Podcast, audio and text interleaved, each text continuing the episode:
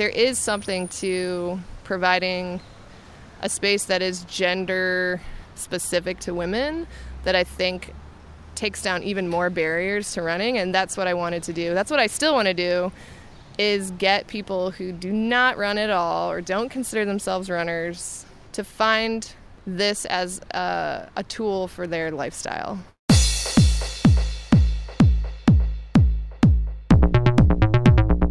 Running is hard. Running is painful.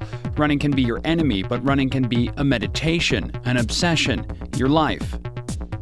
For anyone that has tried running for fitness or runs marathons on a regular basis, we know that there's a reason we first tried it out. And for those who stick with it, there becomes purpose. But then what happens when you give yourself to running, when it becomes a huge part of your life and your identity? Over years and miles through injuries and changes in your personal life, does that purpose remain the same? Can we still run with the same sheer joy or drive?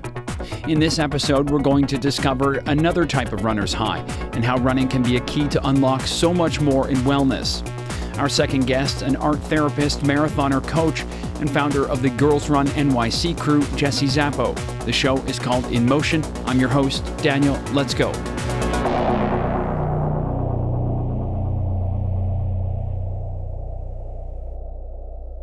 Hey, and welcome to our second episode. When I drew up a short list of people I wanted to speak to for this project, today's guest was right at the top. Jesse Zappo is quite literally a pioneer in the urban running crew movement, which has kind of happened organically amidst this explosion of interest in the sport in recent years. This DIY culture of running, training, and partying has evolved, with many of the originators still working constantly to try something new explore the possibilities of the sport and the positive impact it can have in wellness and mental health, all while still building community. Jessica Zapotechny has been in New York City for about 15 years. By trade, she works with people to teach the power of art and creativity and how it can influence your life. And as we'll hear in 2005, in the early days of social media, Jessica Zapotechny became Jessie Zappo, almost an alter ego, carving up the streets of New York with her friends. Jessie joined up with Bridge Runners in that same year, running with the crew for years. In 2012, Jesse was part of a team that created Bridge the Gap, a meetup with members of London's Run Dem crew, Paris Running Club, NBRO from Copenhagen, and others. It's now a huge global family with dozens of crews meeting up for race weekends around the world. She later left the crew to form Black Roses with Knox Robinson, which started as kind of an experiment in pairing structured training with the urban canvas and lifestyle. And about two years ago, Jesse launched her own women's training crew in Brooklyn. In getting to know Jesse, I've learned an entirely new philosophy on racing the feelings PR, if you will, something I call on now every race. Trying to take in the positives of the entire experience over just pace and results. Those epic cheering sections at races often make it easier for most of us. I was recently in New York City for the Red Hook Crit, a fixed gear bike race in Brooklyn with a cult following. And on the morning of race day, I met up with Jessie for breakfast to talk about her new focus on coaching and women's running and what motivates her to keep running for herself. Here is our conversation. I hope you enjoy. We're here in Fort Greene in Brooklyn. This is a Red Hook Crit weekend. I've come down from Toronto um, for a race I've always wanted to do. It's the 10th anniversary, so big bike races tonight. Also, women's and men's 5K races. Um, I spent the morning riding from Soho over to Brooklyn to meet with a woman I've known for a long time on social media and was lucky to meet a few years, years ago in person. Um, Jessie Zappo. I mean, we're sitting on her stoop hanging out. Morning, Jessie. Good morning, Daniel. How are you feeling about um, the race tonight? You just did the Boston Marathon, but you're you're gonna you're gonna race again tonight. I am, although I guess I like to say run because I feel like it's not going to be super racy for me. Um, but yes, I am running this race tonight with 13 other girls from my running group, Girls Run. So that brings another element to racing, I guess, when you've got to organize all those people and motivate them in the same vein. How special will it be this year? There's probably, I mean, a big turnout for your, your crew. Yes. So um, Initially, we had one person registered to run this race a week ago, and I'd been pumping it up for girls at our workouts each week, trying to get pull together five people to do a team. Um, but everybody was really hesitant to sign up. They were pretty um, afraid of running it because of the the myth around the Red Hook Crit of it being super scary. Um, so I'm actually really excited to have 13 women running because we were able to pull together all those women in the last week. Um, so it's a big deal. Red Hook Crit as an event is a really special event to be a part of. Um, I've been going to it for a number of years, almost since the beginning. Um, I've known the race director for a long time, and so um, it's it's exciting to be a part of it, and also to see how far it's come since the beginning. And I even heard last night um, you're part of that myth. You you once ran the race, the 5K running race, and then rode the crit bike race, fixed gear track bike. Yes, that is true. However, I did not last very long in the actual cycling portion of the race. Um, back when I initially entered the bike part, um, David Trimble was trying to get more women to do it because women were afraid of the bike aspect. Um, for good reason. It's really fast. It's kind of sketchy, and there's it's known to be a course that people crash on. Um, so I I did train a bit up to doing it and went out um, and made a couple laps before I got lapped off the course. But um, it was probably the most exciting and scary thing that I've ever done. So you were in the race at least, so so that's good. That's true. Um, I, I definitely felt like, you know, doing something like that was um, one kind of like hopefully opening up the door for other people to say, hey, like I could do that if she's doing it. Um, and two, just to push myself to do something that I never thought that I would do. And that kind of like opens up other doors for me I want to I want to touch on go back and touch on something you just said about um, the intimidating factor. You have been uh, involved in in sort of the running community for 12 years. You've been in New York City, right? Um, and we were originator in in Bridge Runners and then Black Roses, right? And then have have branched out to do um, Girls Run at NYSC. Is part of what you do? Have you found a role for yourself in being able to inspire and push and coach other women? Is that sort of why you're focused on women's running now? I would say that's a piece of why uh, women's running is important to me. It it always was from my early days in bridge runners. Um, I showing up and being one of the only girls um, out there. I was actually not intimidated by it because the guys were so nice to me. They like really wanted like girls to show up, and and I also have five brothers, and um, my dad was you know super active um, person, and so we grew up playing sports all of the time. So um, I would say I was intimidated by a traditional running group, which might be like Central Park Track Club. Um, but I wasn't intimidated by these guys who did not look like runners who were getting together to run. And so when I showed up, I think they were kind of stoked to have um, a girl be a part of it um, because I think there weren't a lot of women that were that felt comfortable. And so then for me, it was always about like trying to recruit more women to come out and do it. And so from the beginning, I was always interested in like new runners because I felt like um, I felt non-traditional as a distance runner, and I was always interested in like getting women out, and so that's remained consistent for me. Um, when we started Black Roses, that was a goal was to really create um, a training environment for non-traditional runners, and I wanted to focus on women. Um, and then after doing that project for two years, um, I I knew that I just wanted to focus on women. That was a co-ed space, um, which was cool. But there there is something to providing a space that is gender specific to women that I think takes down even more barriers to running and that's what I wanted to do. That's what I still want to do is get people who do not run at all or don't consider themselves runners um, to find this as a, a tool for their lifestyle. Um, and I think I, I'm at the place in my life where running is an integral part of my life. It's like a part of my wellness routine. Um, and so I don't consider myself just a runner, but I consider running like something that I do just like drinking tea in the morning or like, you know, uh, meditating or writing or, you know, making art. Like it's all a part of like this kind of lifestyle. You're the oldest of eight kids, that's right. And you originally come from, from Ohio and then you went to Michigan before you came to New York. I learned some 15 years ago. How long um, has running been sort of that integral part of your life? Um, and and when did you start running? Um, well, it's funny because I initially I used to say, "Oh, I became a runner when I started running with Bridge Runners," um, and I think that was probably when I first identified myself as a runner using that like label.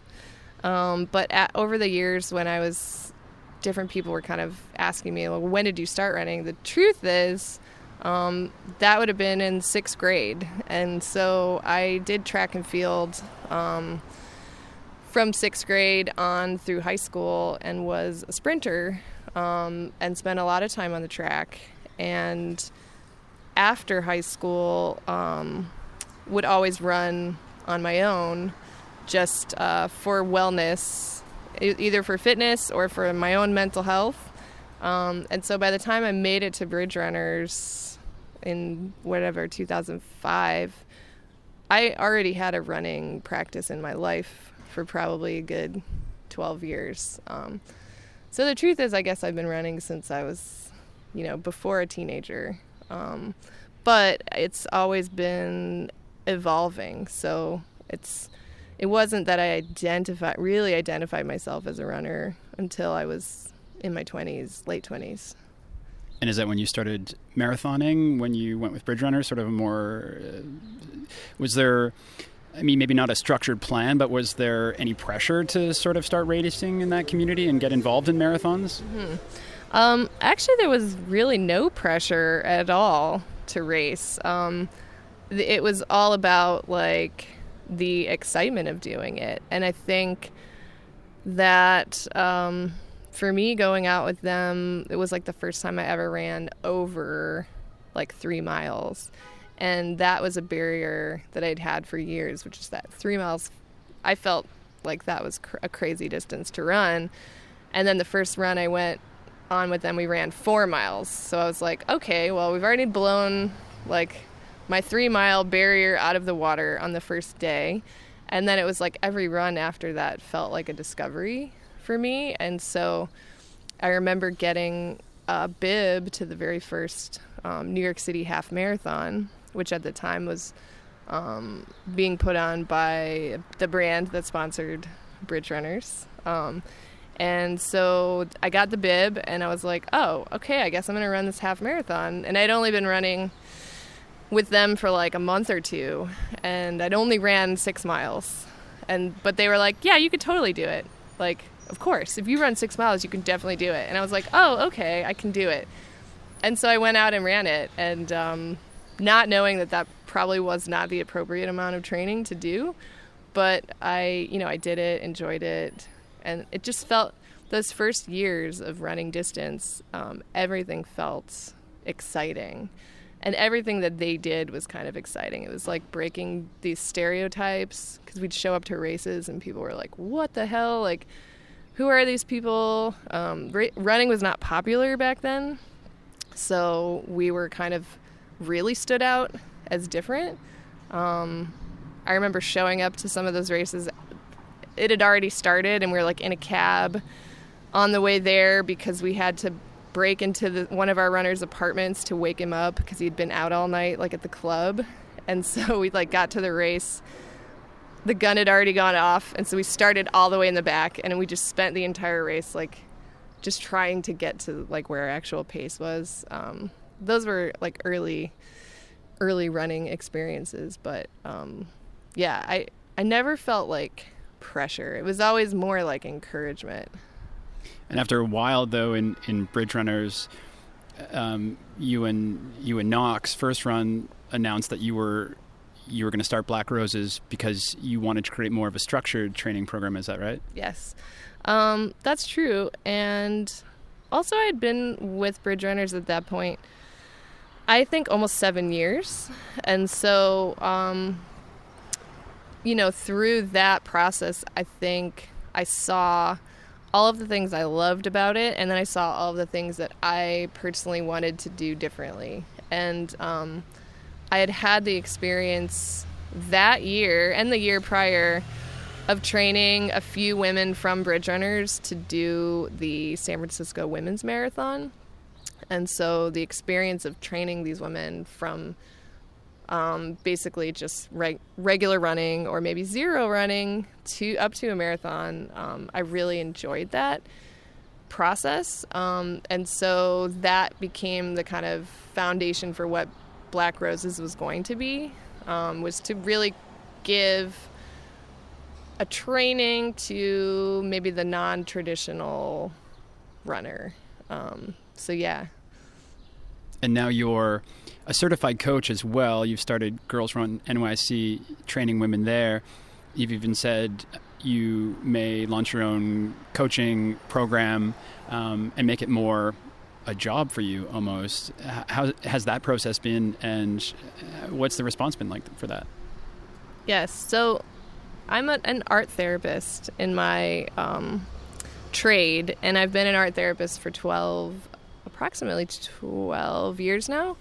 Um, and so I've been working on a type of art therapy and running program that I'm going to be rolling out um, this spring. And so with Girls Run, um, I think I've incorporated a little more of kind of wellness practices into the work that I do with them. So um, it's actually pretty different than what we were doing with Black Roses. Girls Run um, is an open workout that is happens every Wednesday. It's open to any woman who wants to show up, any age.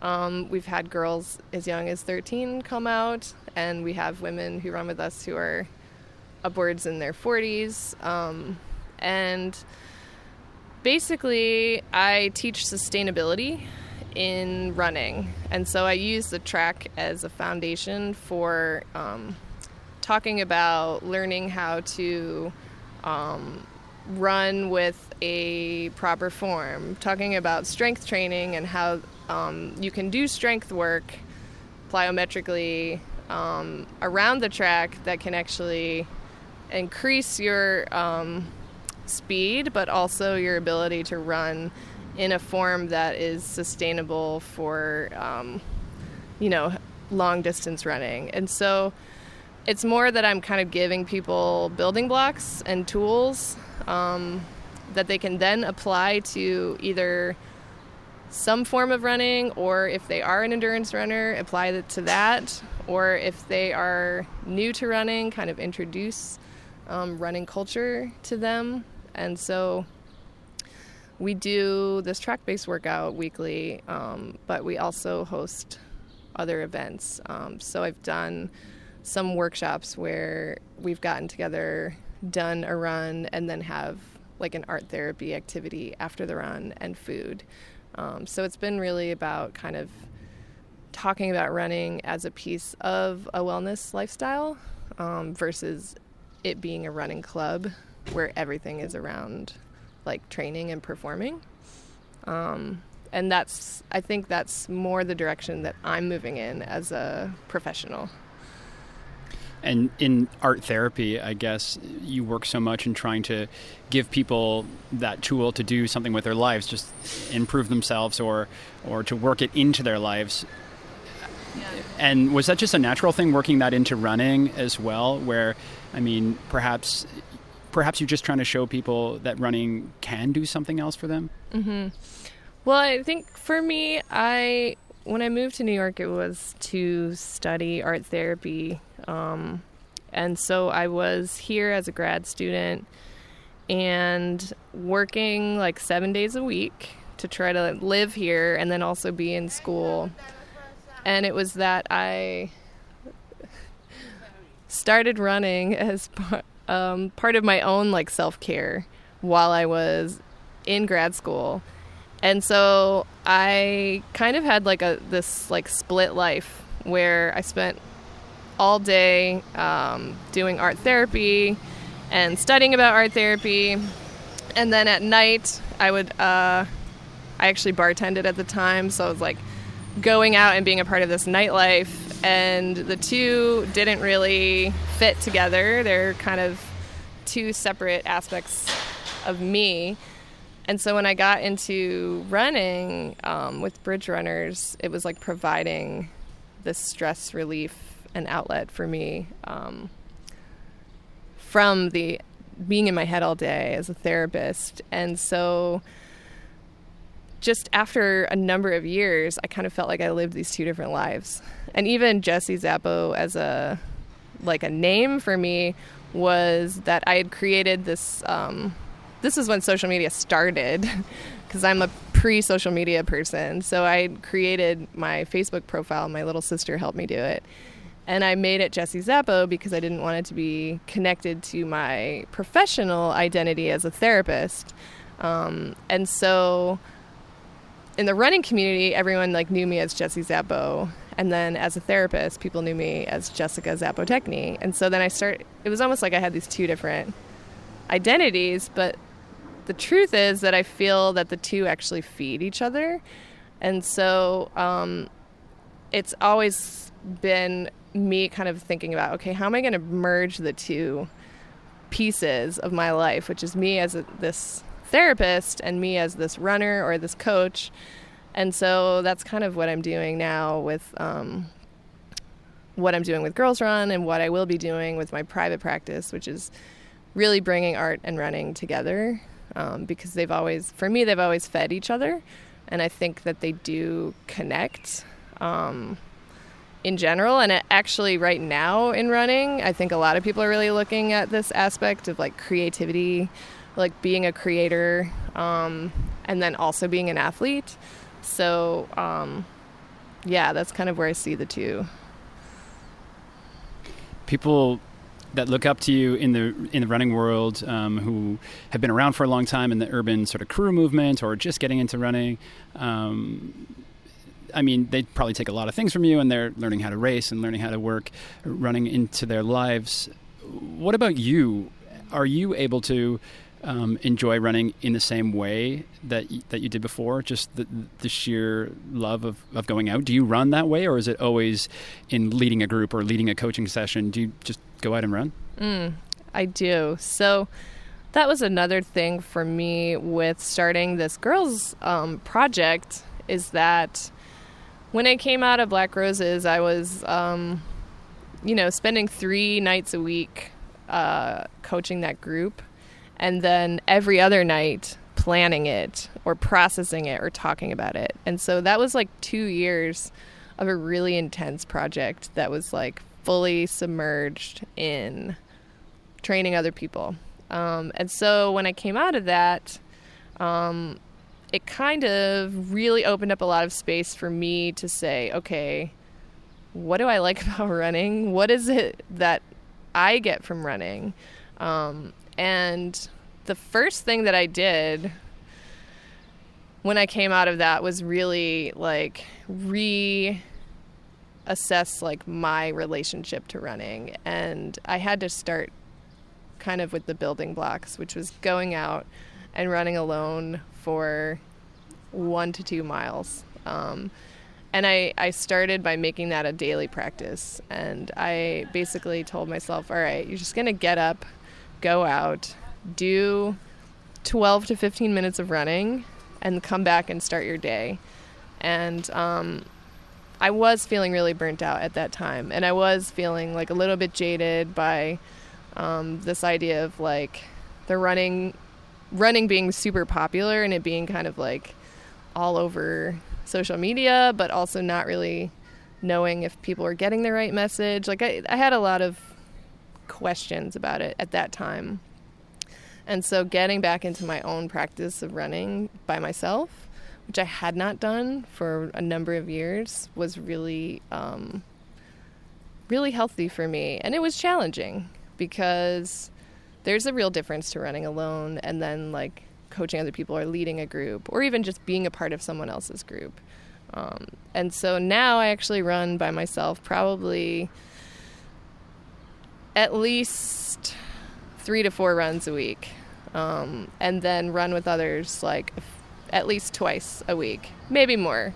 Um, and that's been great because I think it's given me a little bit more of a balance. Um, I recently trained for a marathon alone, which is like the first time I've done that in God knows long, or maybe ever. Um, and I loved that experience because it was really hard. Um, and so it was like a new challenge for me to like figure out how to do that and hold myself accountable. Um, but yeah, I think, you know, if you want running to be like a part of your life forever, which is what I want, that's what I try to coach is like how to make it sustainable so that you don't ever have to give it up. So it's not a trend or a fad. Um, that it's always going to evolve. And so it kind of depends on where you're at in your life. Um, but I also love that it's always been there for me in some shape or form. And the training you were talking about that was for the most recent Boston Marathon, is that right? Yes. And how did that go? Um, I think it went really well considering um, I didn't do the type of training that I like envisioned myself to do. Um, I I ran pretty low mileage. I tend to run frequently but lower miles. Um, and so I wasn't really sure how I was going to feel on race day and there's a lot of like anxiety around it being the biggest stage in the world and running for a major brand as an ambassador and having eyes on me, I was like, okay, you know, there's a lot of added pressure. Um, but at the end of the day, uh, the type of the reason why I was running it and the reason why people were watching me was not about like, oh, how fast are you gonna run or are you gonna like, you know, blast a PR or anything. It's actually more that people are just about celebrating like women's running, which is what I kind of champion. And so people were just super supportive of me all along the way. Um, and I felt that, you know, in the race, I felt it um, from all of my friends, um, people that were like sending me well wishes. And I just really enjoyed it. And, um, you know, it was hot, which is always a challenge to like stay hydrated for that long. But um, I think that's the type of race in my experience, because I ran it last year, it's a type of race that you have to give everything. You're not going to just cross the finish line easily. You have to give everything. And I felt that I did that, and that's a really great feeling. Not necessarily in in the time though, right? Just right. giving your whole self to the race. Yes, giving one giving your whole self to the race cuz they drive you 26 miles away from the center of town. And so even if you my friend was saying that he like considered stopping at one point and then he was like if i do how am i even going to get back to town? Like he was like i don't even know how i would get back. So i might as well just keep running. Um, so there's that aspect. And then there's also you know the aspect of the fact that it's so prestigious to act, even be there um, that you're like oh like i have to give it my all because this is you know, it's a real honor to be out on this course. And then on top of that, I was running, I ended up being running like near Kathrine Switzer, who is like the first woman to officially run it. And so then there's there, there's that where you're like, Kathrine Switzer is running it and she's in her 70s and she's like out here like being a badass. So I need to do that. And then people are watching. And then also, it's just physically challenging. It's like rolling hills the entire way, which I like. I like hills. Um, but, you know, it takes a toll. Um, and so, yeah, I just found that last year and this year, the last mile was like the longest mile of your life. and you turn the corner.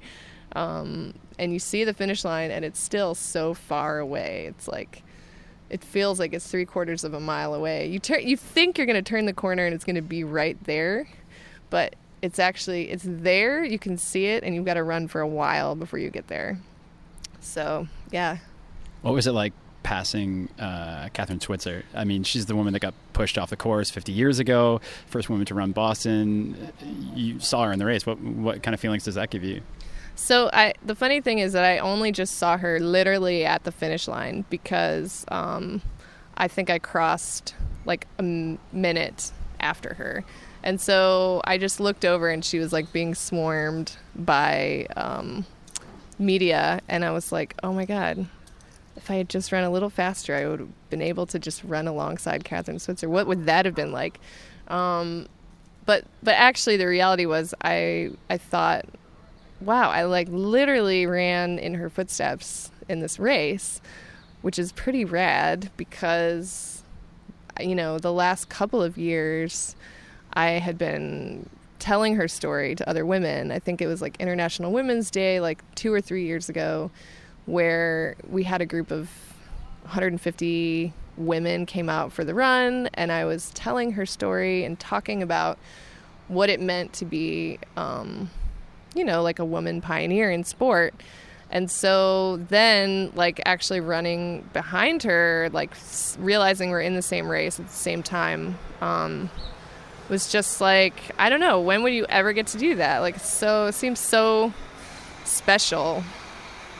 I was with you a few years ago, I guess maybe the fall of 2015, at a marathon in Pennsylvania, in, in Lehigh and I learned from something from you that weekend that I that I still sort of practice. I mean, I'm one of those people, probably the the type A that still pushes myself and want it, wants to get a good time every time the, the gun goes off. And um, but have in working in in mindfulness mindfulness in my life and and trying to rediscover the reason I like running. I always think of, of your idea of the the feelings PR. So n- no matter what happens on the race, you're um, you come out feeling uh, the best you possibly can from a race experience.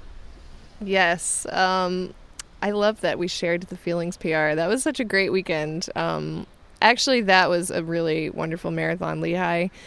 And feelings PR kind of came out of um, Black Roses' uh, years where we talked about, you know, having multiple goals um, that were not always time related and we also talked about um, how you can finish a race and feel incredible, even if it wasn't your uh, PR, or even if you don't physically feel amazing. Um, the actual like experience, maybe kind of emotionally attached to running, can often be um, better than actually hitting a time goal or missing a time goal.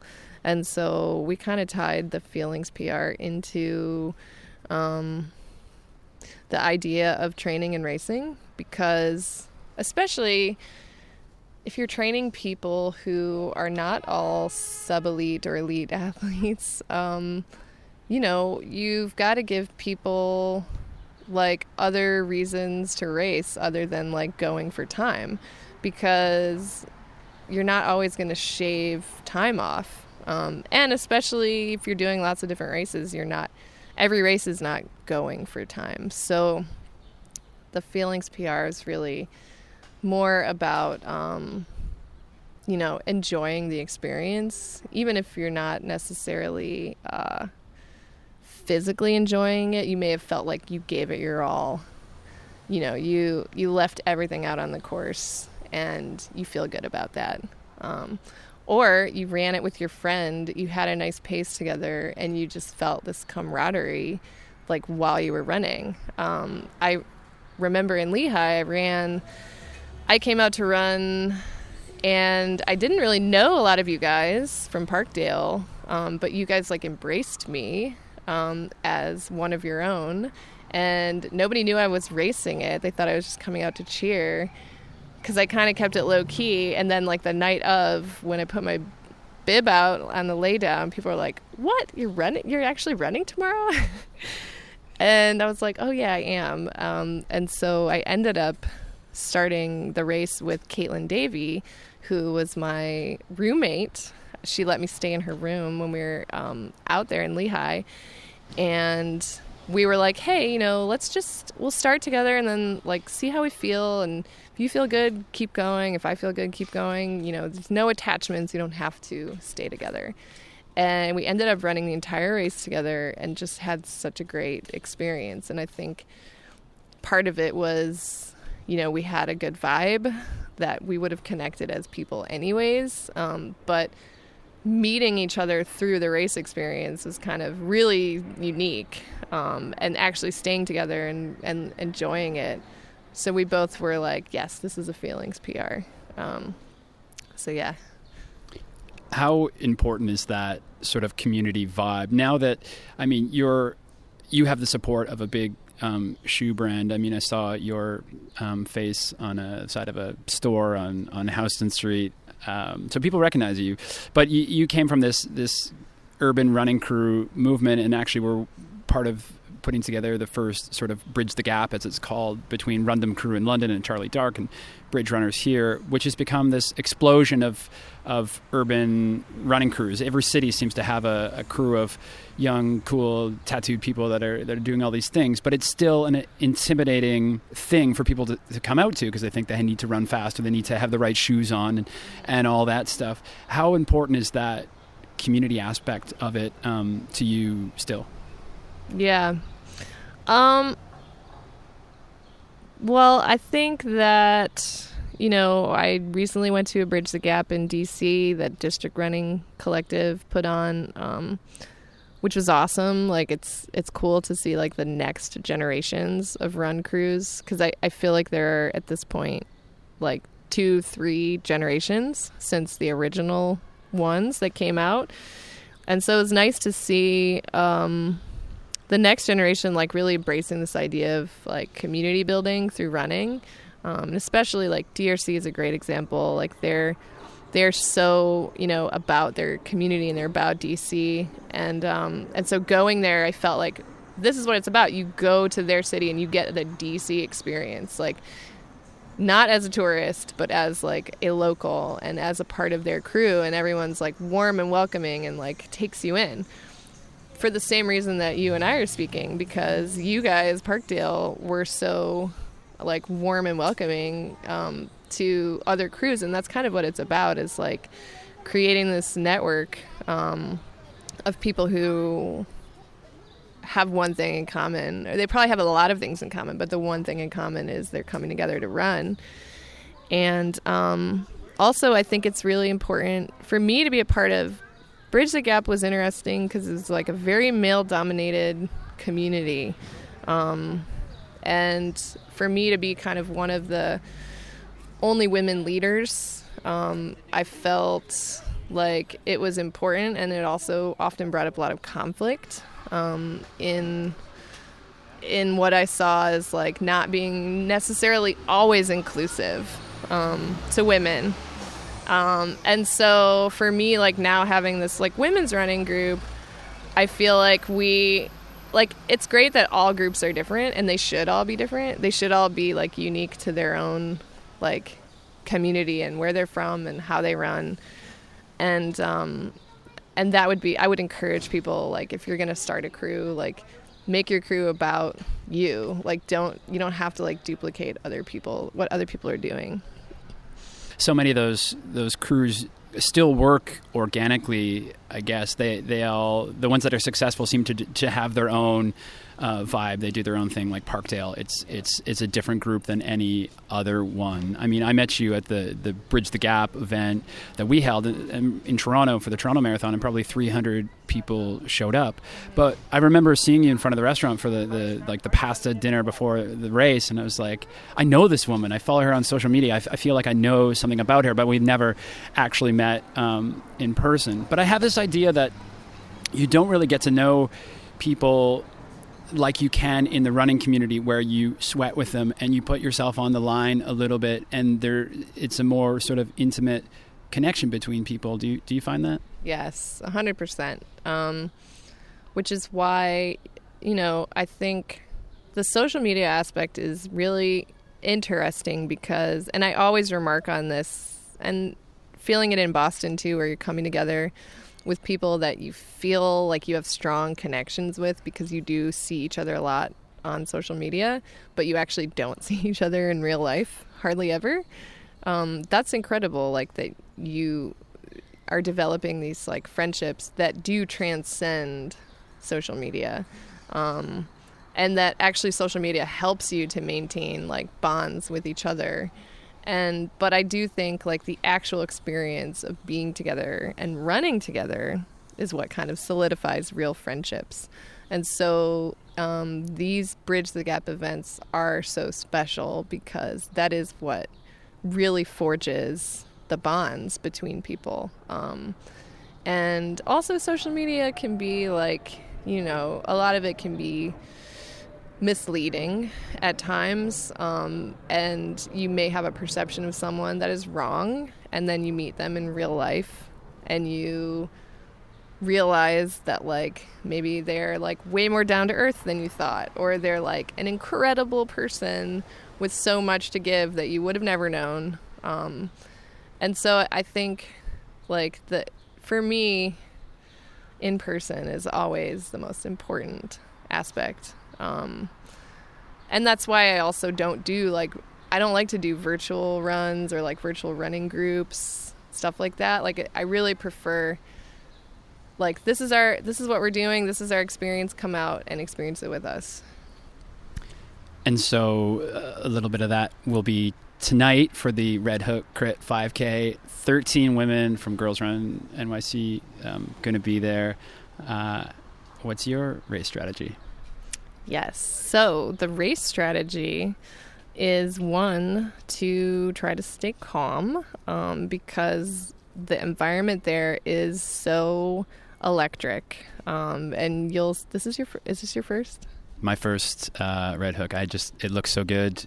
I had to come experience it. Amazing. All right. So my recommendation is that the energy, and it also has a lot to do with the cycling aspect because the cycling guys are like so aggro. Like that world is just so different. Um, but I love it. And so, really, kind of like keeping your energy contained. Like, I was talking about this recently as a pre race strategy, especially in Boston, is like you have to go and then wait for this race to start. And in the waiting process, anxiety can burn off so much energy. And so how do you like maintain your core of energy without like wasting it on like nerves? Um, and so recommendation is actually to get there early and like find a quiet place to kind of like chill, get yourself centered. That way you don't feel like you're running ragged, trying to like find the start line. Um, and then warm up. Obviously, we talked about that. It's essential. Um, for us, for the girls, I know there's a few people who really want to race it.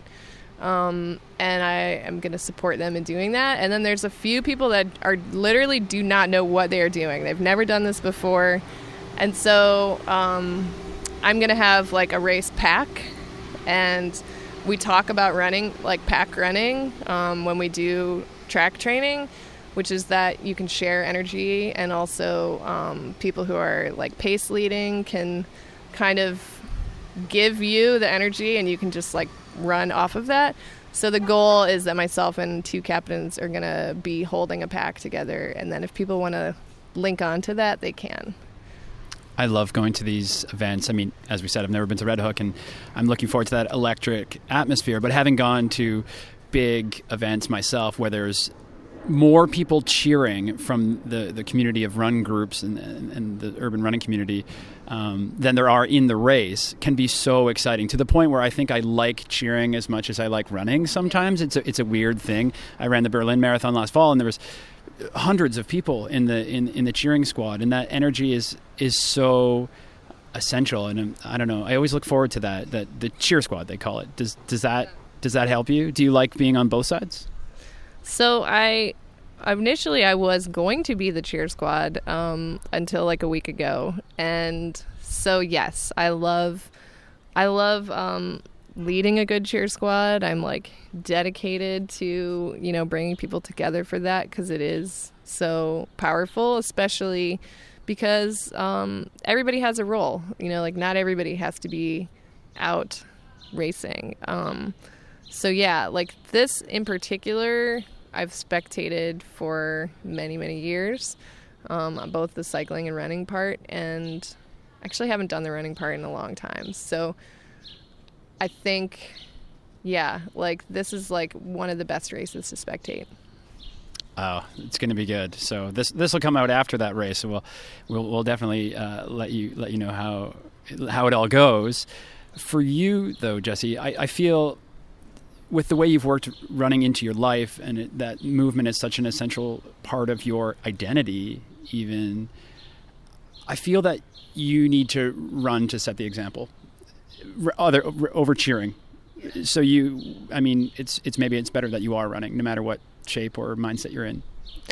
Yeah i think so. And um, i think i that is kind of my my mo is leading by example. And so especially once once i realized that um, women were like pretty intimidated to run i i knew that i needed to to you know step in and do the run because i actually didn't want to. I was very happy with the idea of like coaching the girls and cheering um, but I think it. I am probably better suited to be out there running and uh, helping helping you know change the perception too that this is this race is only for elites yeah, fair enough. I guess we talked about the intimidating factor of sort of putting yourself out there because this is a kind of looks like a Formula One course where it's five kilometers and there's four laps of this big looped course. So you're going to see people over and over again, and you kind of worry about people seeing where you are in the in the race if you're first or last. But I guess the point is um, about the community and just getting out there and and and having fun. Exactly. Um, it it is tonight going to be about going out there, and having fun setting the tone, um, and just you know being a part of that experience. Jessie, thanks so much for this. We're we're sitting on Jessie's stoop right now. It's early afternoon on a Saturday before Red Hook Crit. It is really really warm. We're just drinking electrolyte water, trying to get ready for tonight. But um, Jessie, hope to see you in Toronto soon. Thanks so much for this. Thank you, Daniel. Have a great race tonight. And you. Good luck. Thank you.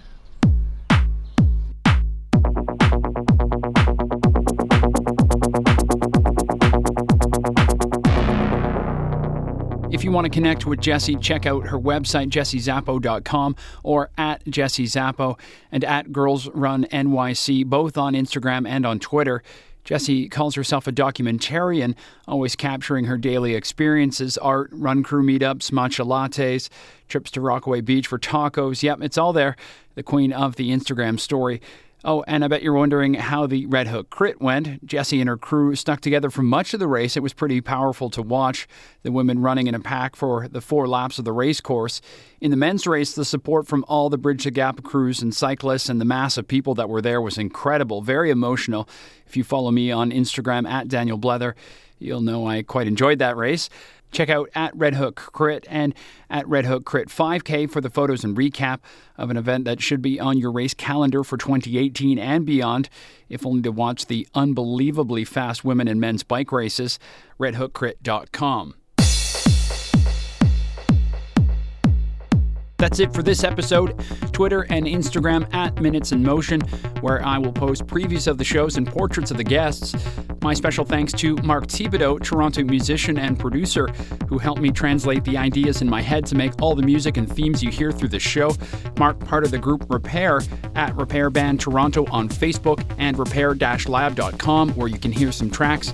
Thank you as well to my dear friend and audio technician, Lou Romero, for her sage advice on the mix for this show.